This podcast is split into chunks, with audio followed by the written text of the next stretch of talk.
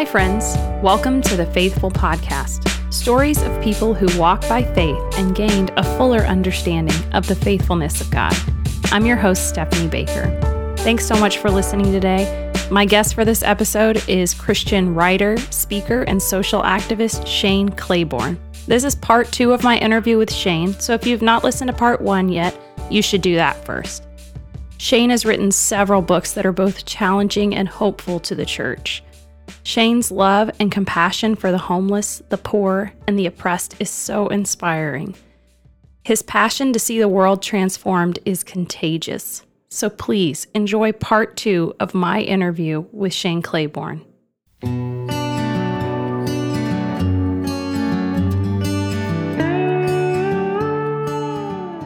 So um, I'm sure there were just, or there are, because you conti- continue to do this, just a lot of challenging aspects in being an advocate for the poor. Do you mind sharing some of some of the challenges of, of your work?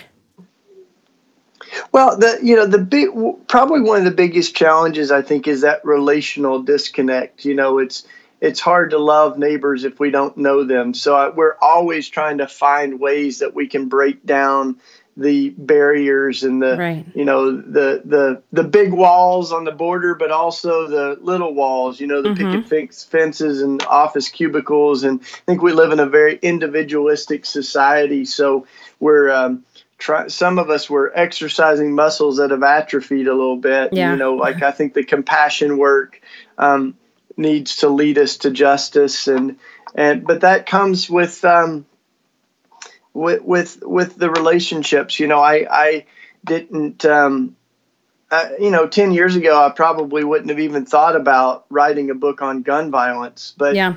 a- after seeing so many lives cut short by gun violence. I mean, almost every corner of my neighborhood, I can tell you the story of who was shot and killed there. Wow. Um, and that's just over the last 20 years here. You know, we've got murals mm-hmm. m- memorializing those lives lost all over our neighborhood. So um, there comes a point where Martin Luther King said, uh, you know that that we're called to be the good samaritan and lift our neighbor out of the ditch on the road to jericho. But after you lift so many people out of the ditch you start to say maybe we need to rethink the whole road to jericho. You know we've got to do something about why people keep ending up in the ditch to begin with. Mm. so you know I, I think there's a lot of folks that are very um, they love compassion they love charity but it's it's a it's a new step to begin asking the questions of justice and you know not just uh, lifting our neighbor out of the ditch but doing something about uh, why they're in, ending up there to begin with.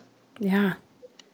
That's really really cool. Um, so were there times that you ever just wanted to walk away from the work? And if so what helped you to stay committed well, not uh, not really, because this is I, I keep like uh, I mean, there's we have terribly hard days, you know, and right. even terribly you know hard seasons. We've been in an opioid crisis where we've lost 1,200 lives in one year. Mm. So you know, we we like these things they they weigh very heavy. Yeah. But there's a few things I think you know, in addition to the the good answers like you know having a sabbath day and keeping a robust prayer and spiritual life i think yeah. all those things are true uh, and they're, they are very true but we also i think have found ways that we can um, have fun together you know yeah. like we we have, i hang out with people that have a pretty good sense of humor and like pranks and things like that and that's um, keeps us alive you know I, I one of my mentors said if uh,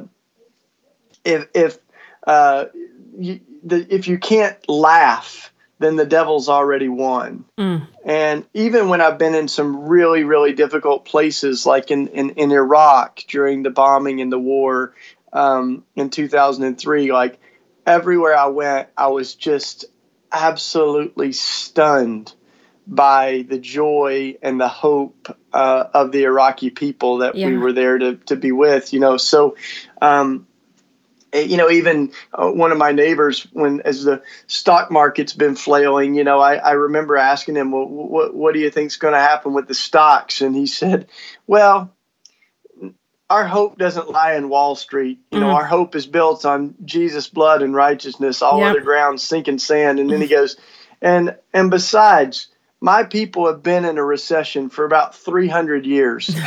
well, that's one way to look at it. Yeah. and, and, and God has never abandoned us, you mm. know. And so I um I think there's kind of a, a resilience that comes from that uh, that sort of deep faith and hope of, of folks that have that have struggled deeply, and they also um, are not too enamored with uh, the sinking sand, you know. And right. um, um, so uh, the other thing I would say is like this idea of like the having a local community where our feet are on the ground, where we're building real relationships, really for me has to go hand in hand with the macro change, you know, and the the the big issues and the like, you know, immigration reform and um, common sense gun laws and uh, like ending the death penalty. All those things, like to me, relationships are what fuels that, you know. Mm-hmm. And, and if I if I'm just giving out food bags in my neighborhood, I get a little bit tired if I'm not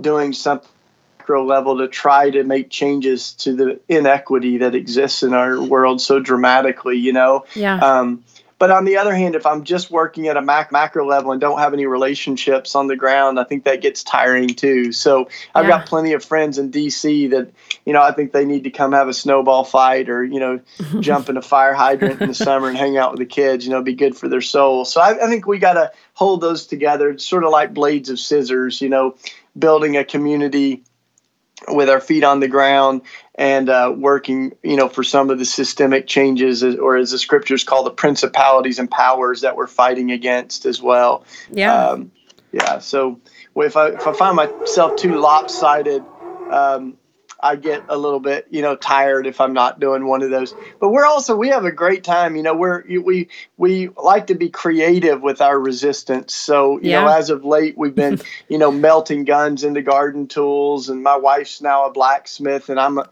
uh, we're both aspiring wow. blacksmiths. So we've gotten all the to, we've got a blacksmith shop and all the skills and tools now, and um, and and so we're taking do- yeah. donated guns, you know, and we're transforming them into shovels and plows and making them into garden tools, you know, inspired by the prophetic mm-hmm. vision of beating swords into plows. So, but that's yeah. like to me, it feels so concrete. I mean, it's really good for the soul, and it's not just symbolic. I think when we started it, we saw the symbolism of it, but the more we've done it, we've seen. Um, that it's really sacramental. You know that mm-hmm. we, when especially when we invite people who have um, are survivors. You know they've lost their loved ones or they've uh, survived mass shootings. Like as they take the hammer to a gun. Um, even one young man who he had actually taken someone's life, and as they began to beat on the, the, this gun and transform it, it, there's something really holy that often uh, happens in people's hearts, you know. Mm. And so we've, you know, traveled all over the country with the the forge and taken hundreds and hundreds of guns off the streets that were donated and um, are are doing that work. So it's it's wow. hopeful as much as as much as it's a protest. It's a pro, a way of protestifying, right? Mm. That like that things can be different. Like yeah. uh, this piece of metal designed to kill can be redesigned, and so can our country. You know, we can be realigned to the values of life, uh, to where you know losing a hundred lives every day to guns. Uh, it doesn't have to stay that way. Mm. That's awesome. Um, so, what has been um, one of the biggest unexpected blessings to come out of your advocacy and work? Oh gosh, well, I'm, I, am sure you could go on and on for days. I. That's awesome. I, I think what I have felt like in it, what what I'm so encouraged by is that light shines in the darkness, and that image that Jesus uses, um, or you know that that we're to to uh, be salt in the world. That they mm-hmm. there there's something that happens when the church rises to the occasion, and I see that happening all over our country right now. As as um, even as we see a surge in white supremacy and white fragility, and just kind of like when a lot of people are saying "Make America Great Again," they're they're they're also saying "Make America White Again." You know, um, because mm. you start to think like, what era of American history would African Americans like to relive, you know? and mm-hmm. so you kind of go, let's go forward together. I'm so encouraged though, because I see, um, I, I think that there's so many people that are um, doing incredible work. My friend Bryan Stevenson, who's oh. down in Montgomery, you know, the Equal Justice Initiative. And one of the things that he says is we cannot get our future right until we get our history right. Mm. And, and so I think we've got to do some of that hard work. But there's so many beautiful voices out there, Michelle Alexander, you know, so so many folks that are helping us get our history right so that we can uh, move forward together. Right. Um, uh, so yeah, and I mean locally, I think in Philadelphia, you know, we've had some really terrible things out of that kind of culture of fear mm-hmm. and hostility. Uh, we we had someone cut the head of a pig off oh, wow. and put it in front of the mosque as, as oh just a gosh. you know a, a terrible evil you know act of hatred and um, and yet what happened was faith leaders rabbis jewish rabbis and christian pastors um, rose to the occasion and um, vigiled outside of the mosque mm. um, to really stand in solidarity, uh, you know, with our Muslim neighbors and to declare, you know, that, that hate won't win. You know, we, we right. won't allow this to be um, tolerated. And then there was a, uh, an act of hatred in the Jewish cemetery where a bunch of the graves were um, vandalized um, and with you know symbols of hatred, and the Muslim community uh, rose up and raised tens of thousands of dollars to repair the Jewish um, cemetery. Wow. So I, I, mean, I just think you know, light shines in darkness, and what an amazing time it is to be alive right now. Um, and, and, I really think that what the, these two forces that are battling over the soul of America are love and fear.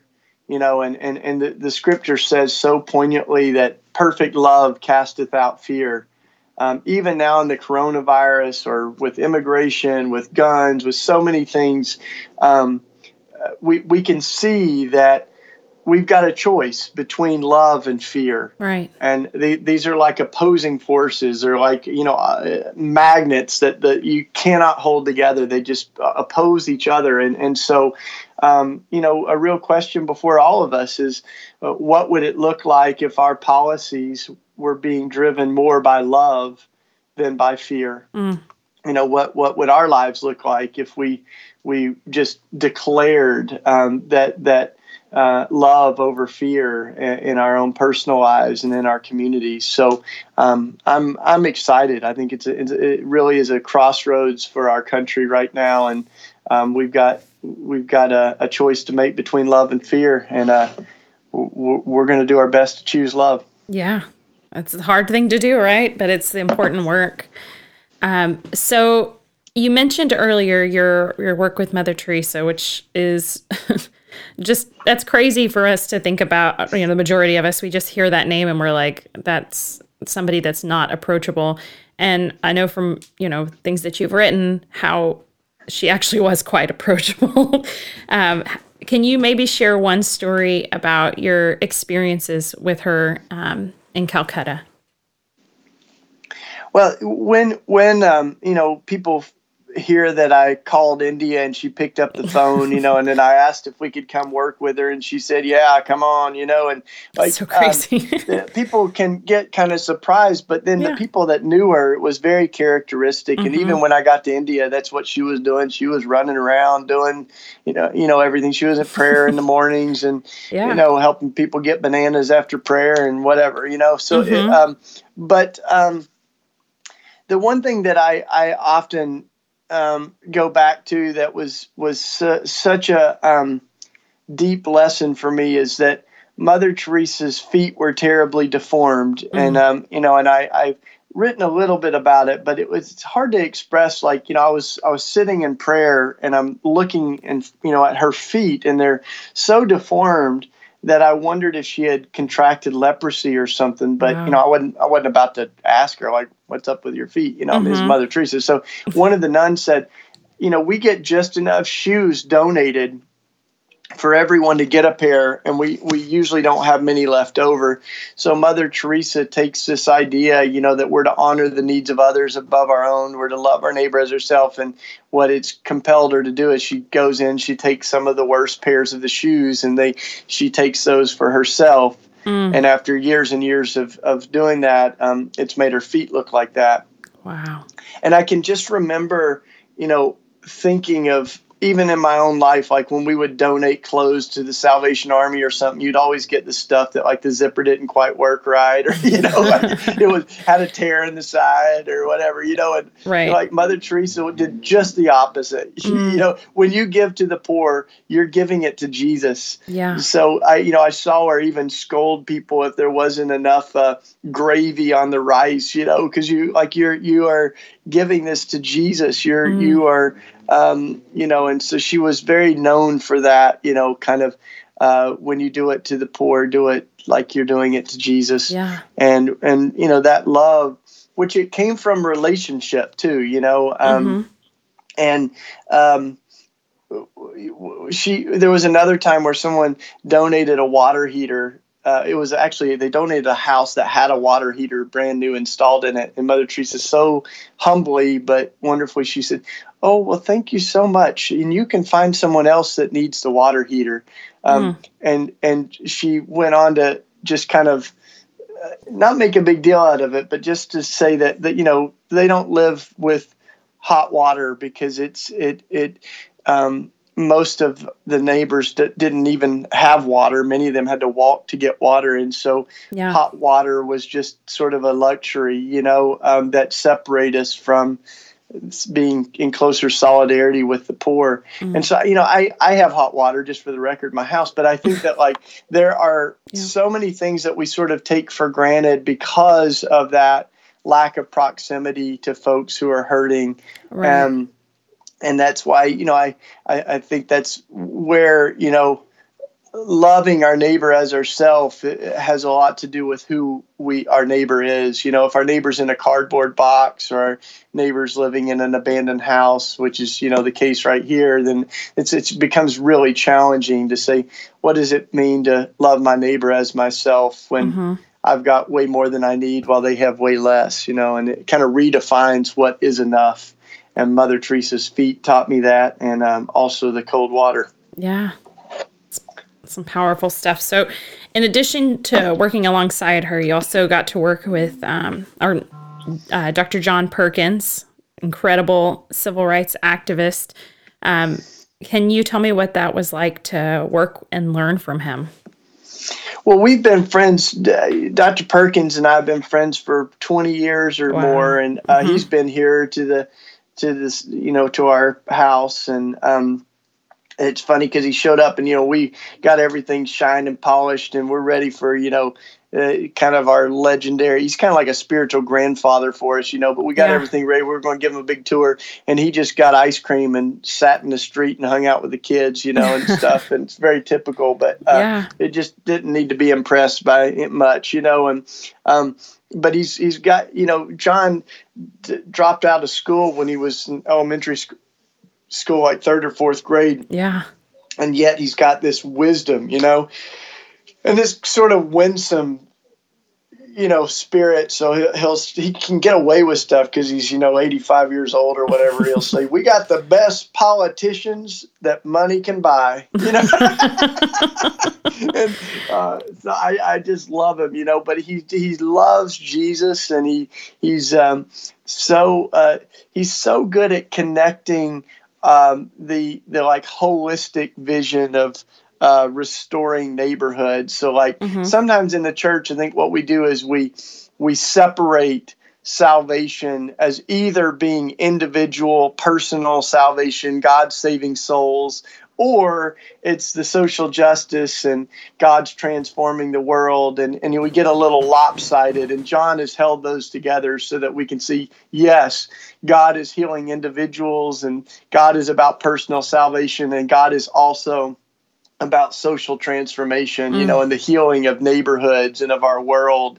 And um, so one of the other lines that John uh, says often is he, says, "We've all heard it said, if you give someone a fish, they'll eat for a day, but if you teach them to fish, they'll eat for the rest of their life." And John says, "But we also have to ask." Who owns the pond? Mm. And we have to do something about access to the pond and the things that are keeping people from being able to, you know, fish for themselves, even yeah. though they know how and have all the, you know, everything that they need. They can't get into the pond or the pond's polluted or, you know, yeah. the fishing license costs too much or whatever. So we've got to kind of holistically, um, do those things, you know, give people fish, teach people to fish, and also do something about who owns the pond. Mm.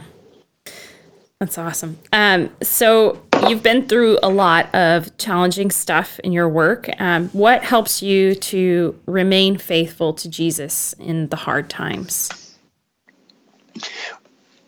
Well, I, there's a couple of things that I, I find that, um, first of all, having a big community of friends helps us um, create, you know, sort of a a, a, structure of community that a lot of the things that we're talking about are are countercultural mm-hmm. values, and so um, it's hard to maintain those and kind of swim upstream by yourself, you know. So just just as we sort of hear, you know, about peer pressure as a teenager as a negative thing, and it can be like I think community can create sort of this positive inertia, you know, is kind of gravity yeah. towards good. And uh, a lot of times I say, like, community is about surrounding ourselves with people who look like the kind of person that we want to be. Mm. And, you know, people that remind us of Jesus. And so if you want to, like, be more generous, hang out with generous people. You know, if you want to be more courageous, then hang out with courageous people. And,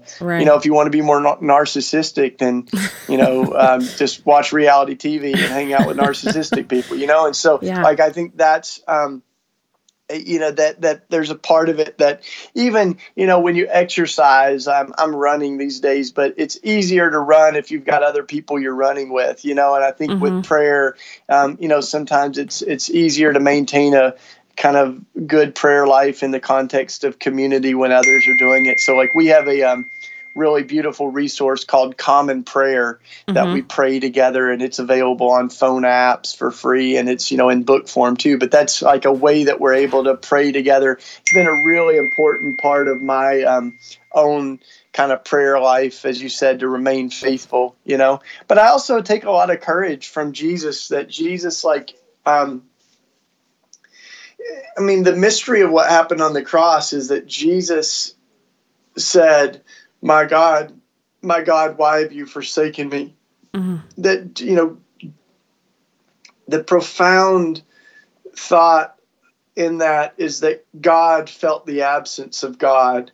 And mm-hmm. Mother Teresa certainly had, you know, a, a deep um, loneliness. So did Dorothy Day. She wrote a book called The Long Loneliness. And so for people that, you know, feel that that that my God, my God, why have you forsaken me? Sometimes I say, you know, even Jesus felt that. So, you know, we, we don't always feel like everything's perfect in the world and that God is, you know, right next to us. Like sometimes it can feel very lonely. And so, but we, we do our best, I think, to try to stay connected to to Jesus, even the Jesus that that was in solidarity with us in that loneliness and you know to, to live in community together because I think we're we're made to love and be loved. And um, um, so a lot of us are you know we we've kind of um, got a lot of virtual community but not much real community. And if yeah. you if you on, if you only eat virtual food you're you die you know?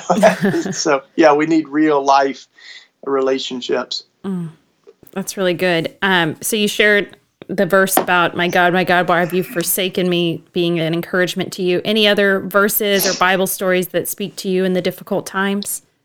Oh man, there's so much, but I, you know, I, I, I, always say we like this, we love the stuff in red, you know, the old Bibles right. that had the words of Jesus in red, and that's why we call ourselves red letter Christians. Mm-hmm. But the, the, um, the, the, I mean, what's a really important place, um, I, I think is Jesus's account of the judgment of Matthew 25, where it says, All of us will be gathered before God and will be asked a few questions. Mm-hmm. And incidentally, according to Jesus, they're not just doctrinal questions that will be asked. You know, virgin birth, agree, disagree, or strongly disagree. You know, yeah. but we, we we will be asked, when I was hungry, did you feed me? When I was a stranger, when I was an immigrant, a refugee, when I was homeless, did you welcome me in? When, when I was in prison, did you come visit me? When I was sick, did you care for me? So, in the end, um, th- this is so central to our faith is that um, if our if our faith doesn't demonstrate itself in real concrete acts of love and compassion, then we've we've got to keep going deeper, you know, because mm, Jesus did did not just kind of call us to um, go to worship services and wear bumper stickers and T-shirts, but to really like um, to to have ourselves concerned with those that He called the least of these, you know, the the most vulnerable people in our society, those right. that the scripture calls the widows and orphans, right? So, mm-hmm. um, what what does that look like for us? And I'm always careful to say, like, um, you know, uh, that our works don't earn our salvation, but they do demonstrate our salvation. Yeah. And and if if uh, in the end our faith doesn't demonstrate itself in those concrete acts of love to the least of these, then um, then we we really uh, uh, need you know do we need to do some soul work. Yeah. Yeah.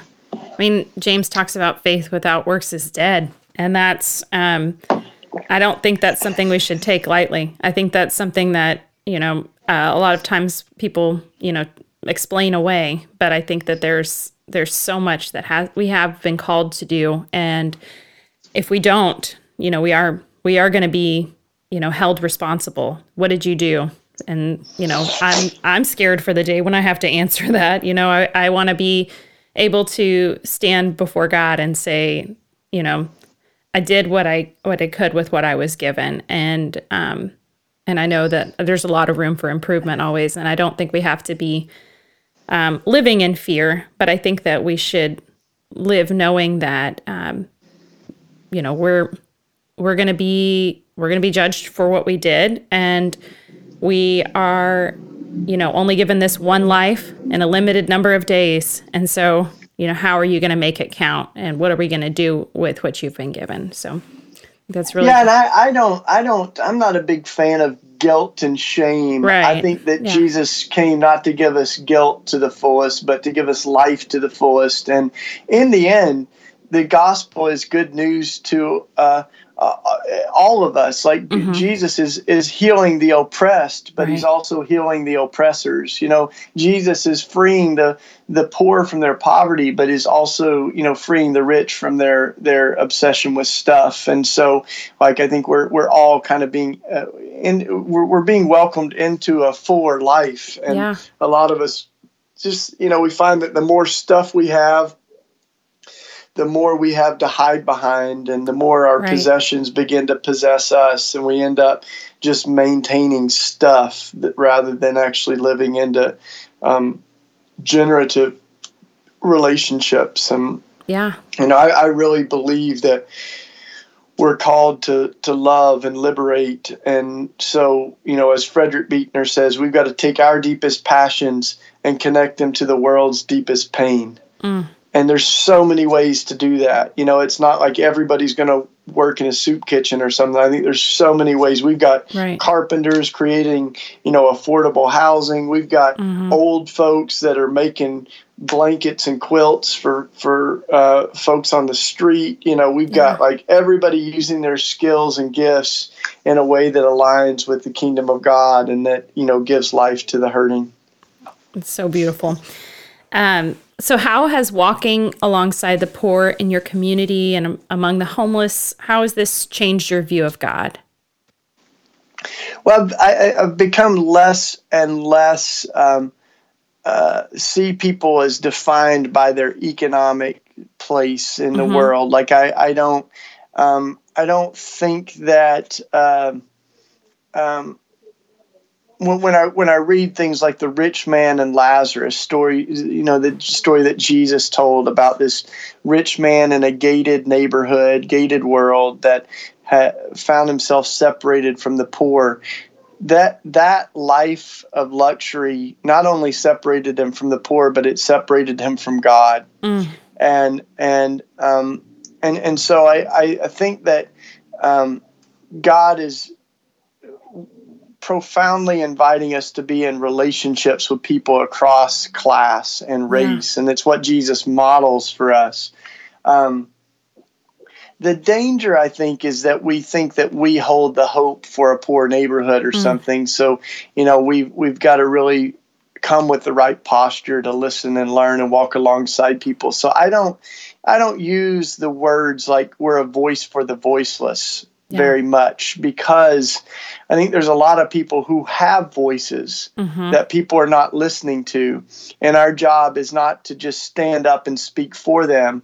Our job is to stand with them and behind them and right. hold the mic while they speak for themselves. So I think, you know, a lot of people that come from privileged backgrounds are very amped to be a voice for the voiceless, but I think that we need to be people who stand in solidarity and amplify the voices that right. people are not listening to. So whether that's our immigrant neighbors or folks that are affected by gun violence, you know, my friends on death row, like like there's so many different um, people that we we can stand alongside and you know um, help people see the dignity um, that's inherent in in folks that we aren't uh, noticing very well. And that's why, you know, things like the Black Lives Matter movement, I think what has happened is that people are naming what hundreds of years of history has neglected, you know, and yet there's still people that will say, well, you know, all lives matter. You know, like to say that Black Lives Matter doesn't mean that white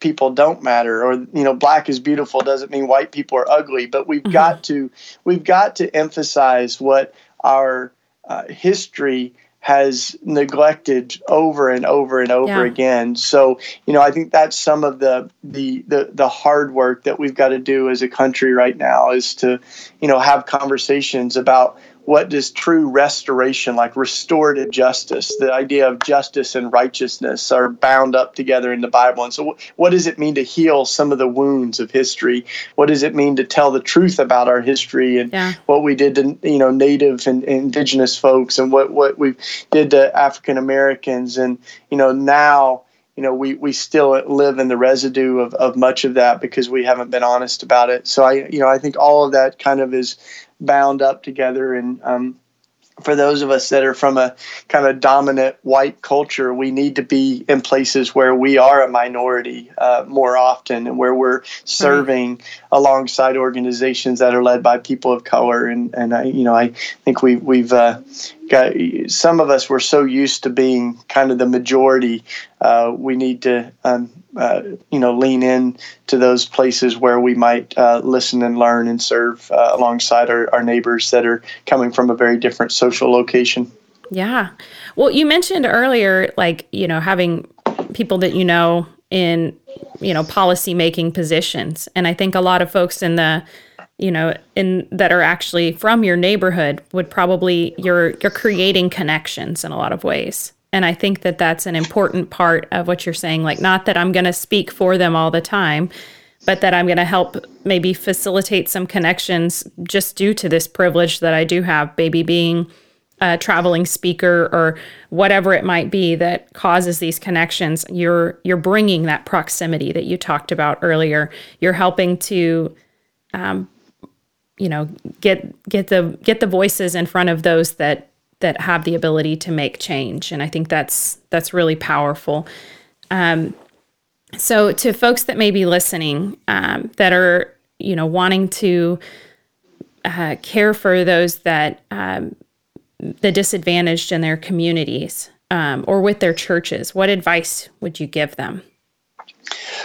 Well uh, mother teresa had a powerful way of saying this. She said, uh, "Calcuttas are everywhere if we'll only have eyes to see." Yeah. So find find your Calcutta. You know, you don't have to go um, across the world to find folks that are you know need, need a hand to hold. Um, uh, and sometimes it's easier to love like the invisible children in Uganda than it is the people right next to us, you know. Mm. So I mean, I, I think what what that can look like, or um, I, am a, I'm a big believer that we need to go where the the door's already cracked, you know, where we yeah. find folks that are already going in the prison and we can come with them or write letters with a group. There's tons of groups that write letters to incarcerated folks and folks on death row, mm-hmm. um, or you know that we can. I I, I saw a, a, group of young people that they just started visiting the elderly folks in the, in the like senior home and got a list of all the old ladies that didn't have any family to come visit them regularly. And um, and and they you know started uh, playing board games and working puzzles. And then yeah. they they would give these elderly women like manicures and pedicures. And it was just beautiful. It's stuff that i wouldn't have thought of. You know yeah. probably a little challenging during the coronavirus. But like yeah. i think there's all kinds of ways that we can rise to the occasion to to care for neighbors. Um, and but it all has to do with, as Jesus said, you know, uh, that of us having eyes to see, mm. um, uh, you, you, know, the, the, the folks around us, and we're we're very good at at um, looking the other way. So we, we I think we've got to kind of lean in, you know, and find folks that are already doing it. And a lot of times I find. Uh, uh, you know, it, the hardest part about running a marathon is not getting to the finish line, but getting to the starting line. Yeah. You know, so fi- finding like just uh, some ways that you can begin to build relationships with folks that are different. And boy, we've got so many,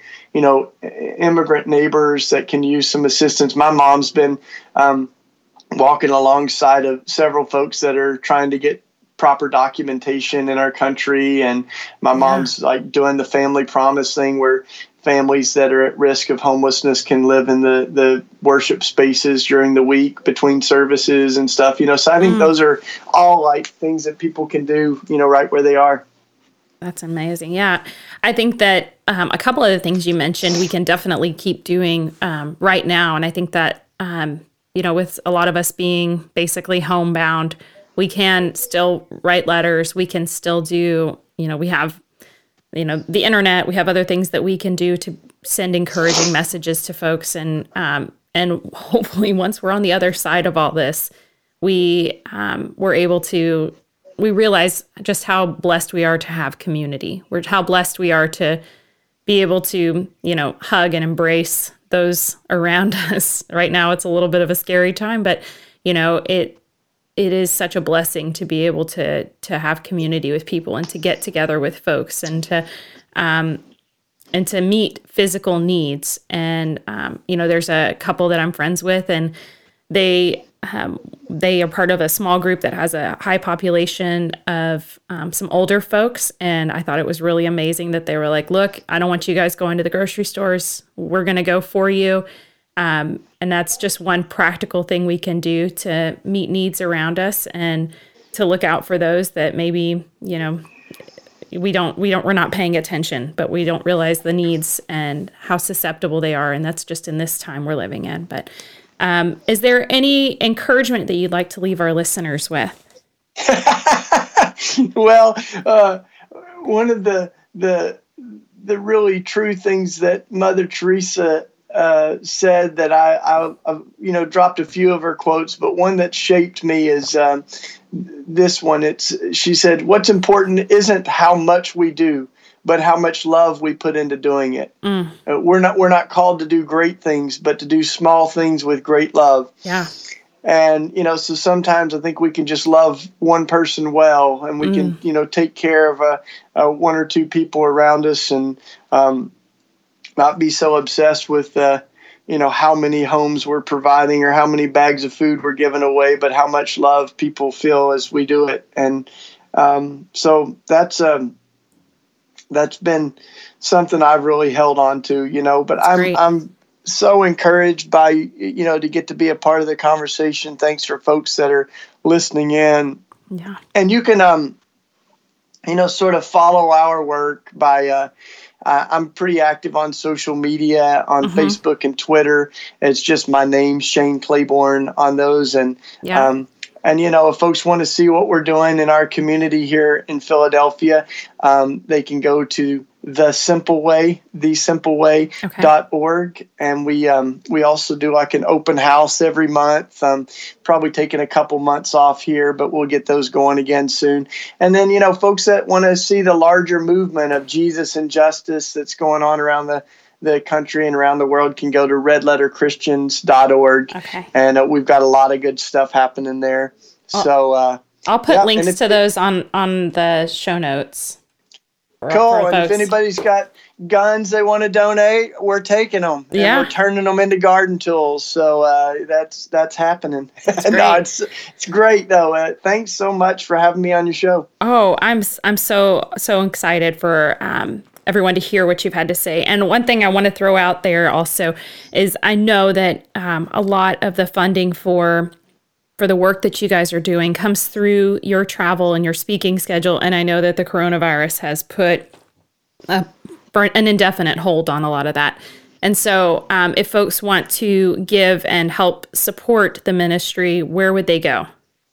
Yeah, the probably the easiest way to do that. That's so sensitive, and uh, um, I, I'm, I'm grateful for that. We we have oh, lost. I mean, they're all postponed speaking engagements. Yeah. You know that which my living stipend is taken care of. I get a little living stipend that takes care of us, but all the ministries that we do are funded by mm-hmm. the uh, the speaking and writing and all that. So um, folks can just go to redletterchristians.org okay. and uh, donate there if they want to. And we're we're so grateful. We had uh, lost about ten thousand uh, dollars this wow. week on uh, speaking, and then we had a donor that gave uh, uh, almost exactly what we had lost. And so the, the God will man. provide, and God's we're grateful good. for everybody's generosity. So thanks so much. Yeah. Thanks so much for talking today. I really appreciate it. And um, pray that you guys continue to get to do your work and to share what God is doing and um, all around the world. And um, just thanks for taking the time with us today, Shane. Absolutely. Thanks so much for listening to part two of my interview with the one and only Shane Claiborne. I pray that his faithfulness in the difficult times inspires you. If you enjoy the Faithful Podcast, please go to Apple Podcasts and leave me a rating and review. And while you're there, go ahead and subscribe so that you don't miss a single episode. Reviews help others find the Faithful Podcast so that it can be a blessing to them. Also, Shane and his organization's ability to sustain their ministry is based very heavily on his ability to travel and speak. This has been profoundly impacted by the coronavirus. So please consider giving to Red Letter Christians or The Simple Way. You can find the links on my page, faithfulpodcast.podbean.com, and come find me on Instagram at faithfulpodcast. Have a great week and remember to stay faithful, friends.